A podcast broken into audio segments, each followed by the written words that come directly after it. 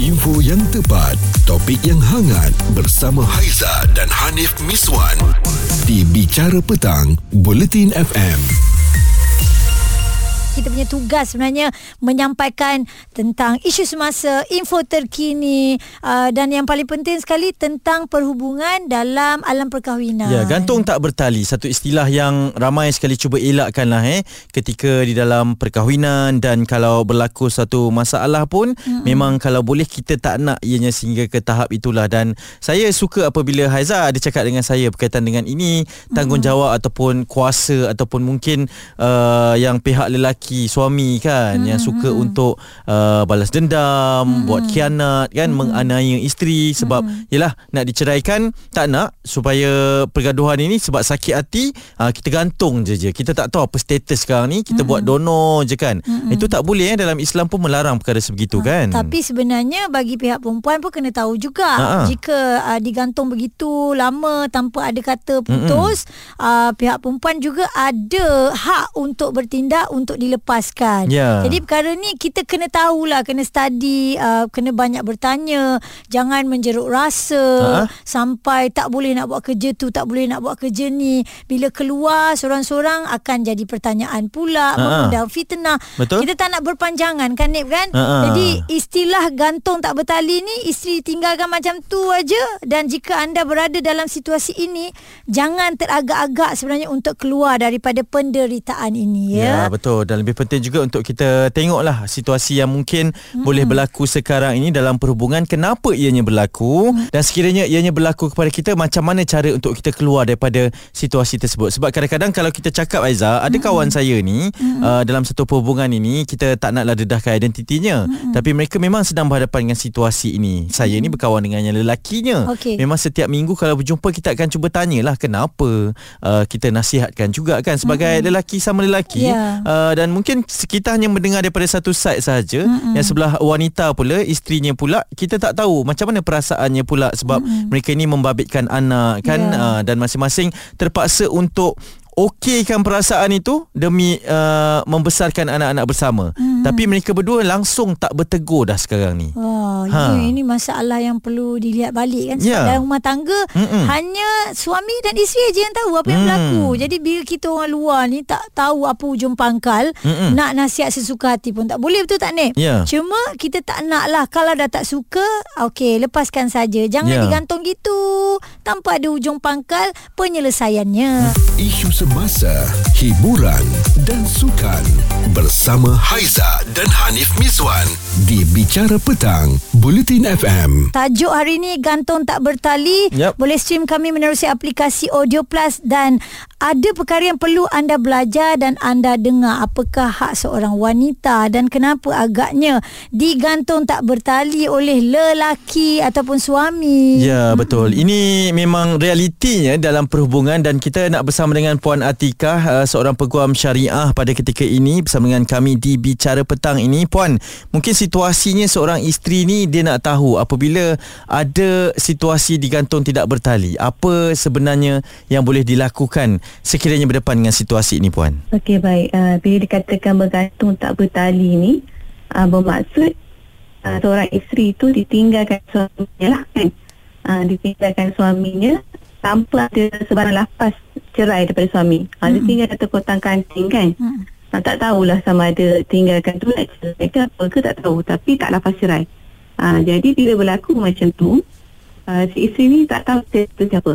Statusnya. Ha, sebab, hmm. ha, sebab lepas talak ni adalah uh, dalam kuasa suami lah. Mm-hmm. Ha, suami je yang ada kuasa untuk lepaskan talak. Betul. Isteri tak ada kuasa. Mm-hmm. Ha, tapi uh, isteri yang berada dalam keadaan macam ni boleh uh, ke mahkamah syariah hmm. uh, ke mahkamah syariah untuk memfailkan uh, perceraian lah okay. permohonan perceraian hmm. uh, permohonan perceraian ni ada banyak jenis uh, boleh gunakan kebanyakannya lah untuk penggantung tidak bertali ni biasanya Seksyen 47 dan Seksyen 48 lah perceraian secara Seksyen 47 dan 48 yang mana uh, kalau suami tu tak nak lepas cerai kita boleh uh, mahkamah boleh arahkan hakam yang dilantik oleh pihak mahkamah untuk lapaskan cerai bagi pihak suami. Hmm. Uh, dalam keadaan macam itulah untuk membantu isteri-isteri ni lah yang tak ialah kira bergantung tak bertali kan suami hmm. ni uh, tinggal tapi uh, tak nak apa, lah perceraikan. Uh, apakah status Ah. isterinya uh, kan?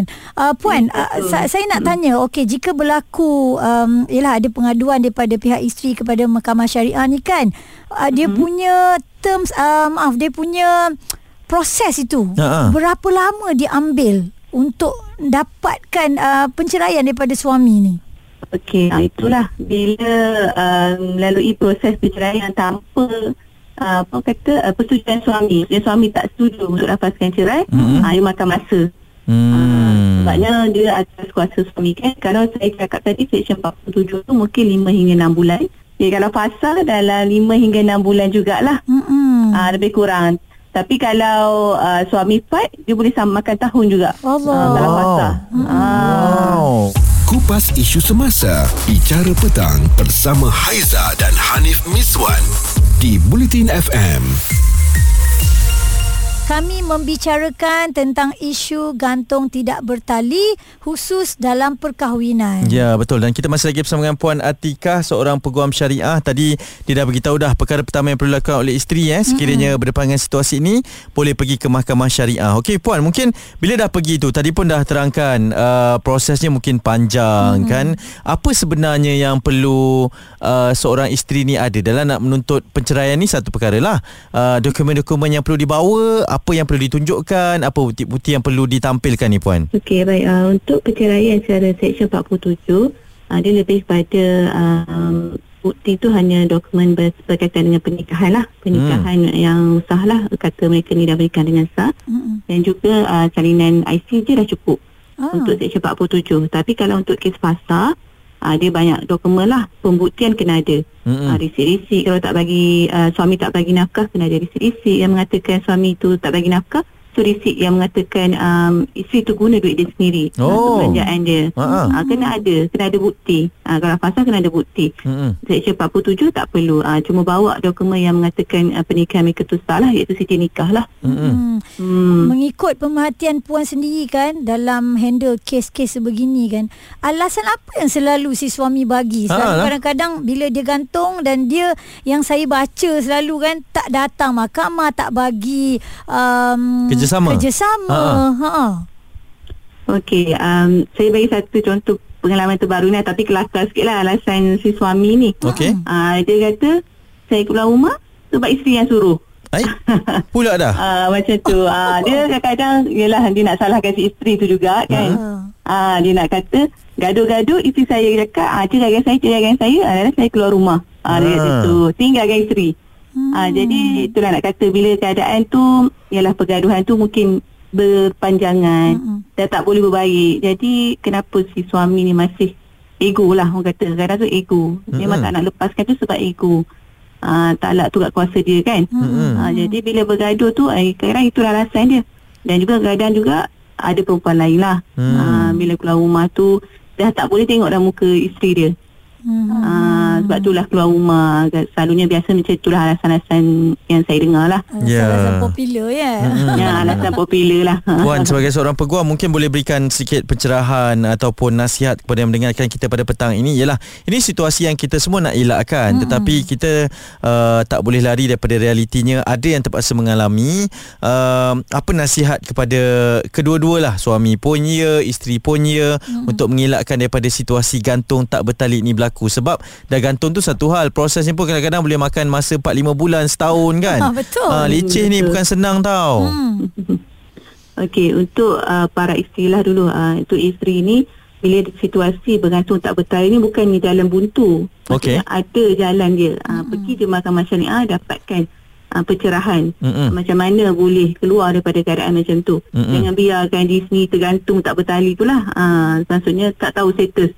Uh, nak keluar rumah pun takut sebab masih isteri orang. Ya. Maksudnya kena ada kebenaran suami. Nak pergi umrah ke pun kena ada kebenaran suami. Selalu ha, selalu kita nampak ini dia berat kepada perempuan kan? Hmm. Ah ya, dia menyusahkan perempuan lah keadaan macam ni kan. Mm-mm. Okey, untuk lelaki senang lah kan. Mm-mm. Lelaki tak perlukan izin isteri. Ah tu masalahnya. Mm-mm. Dan untuk para suami pula, ah, bagi saya ah, jangan terlalu ego. Kadang-kadang pe- perceraian tu mungkin lebih baik. Dia kadang ialah si suami ni kata ah, itulah perempuan ni kan nak bercerai je. Mm-mm. Tapi dah isteri tu dah macam dah tak nak ke ataupun pergaduhan tu dah terlalu berlarutan hmm. sampai dah dah tak ada kasih sayang dalam rumah tangga tu hmm. mungkin perlunya kepada nilah perceraian. Jadi si suami lah kena fikir masak-masak hmm. dan jangan menganiayai isteri lah dengan meninggalkan macam tu ter, teruskan tanpa ada uh, kata putus. Nak cerai ke tak sebenarnya? Ah, hmm. Uh, ada kata putus untuk isteri tu lah.